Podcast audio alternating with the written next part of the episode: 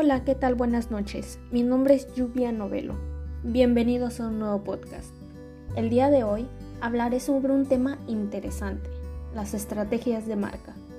Empezaremos definiendo, ¿qué es una estrategia de marca? Pues las estrategias de marcas permiten convertir una marca en una marca fuerte.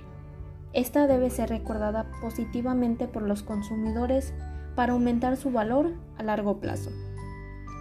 El objetivo de las estrategias de marca debe ser que los clientes siempre elijan la marca en cuestión, incluso frente a una fuerte competencia. Seguiremos con el desarrollo de la estrategia de marca. La planificación y ejecución de una estrategia de marca suele programarse para un periodo de tiempo largo, generalmente de 3 a 5 años se considera que las siguientes circunstancias son razones para desarrollar una estrategia de marca. Porque una empresa lanza un nuevo producto y considera cómo debe ser comercializado. O porque una marca existente debe ser reestructurada. Independientemente de la razón, se requieren varias medidas para desarrollar una estrategia de marca. Tipos de estrategia de marca.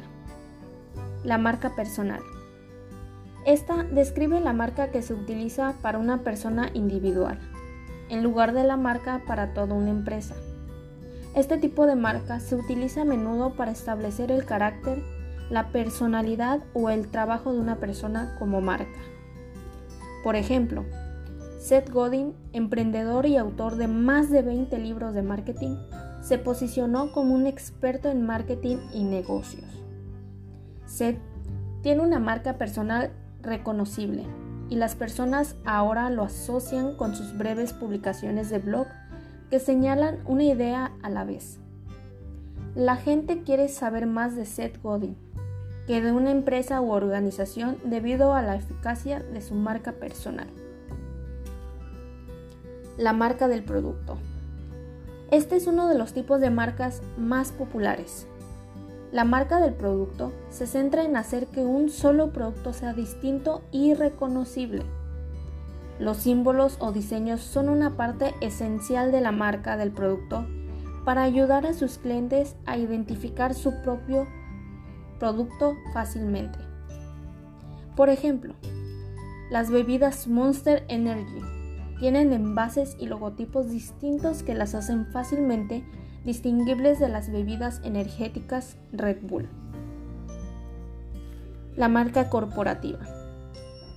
La marca corporativa es un valor fundamental del negocio y una filosofía que un negocio desarrolla para presentarse al mundo y a sus propios empleados.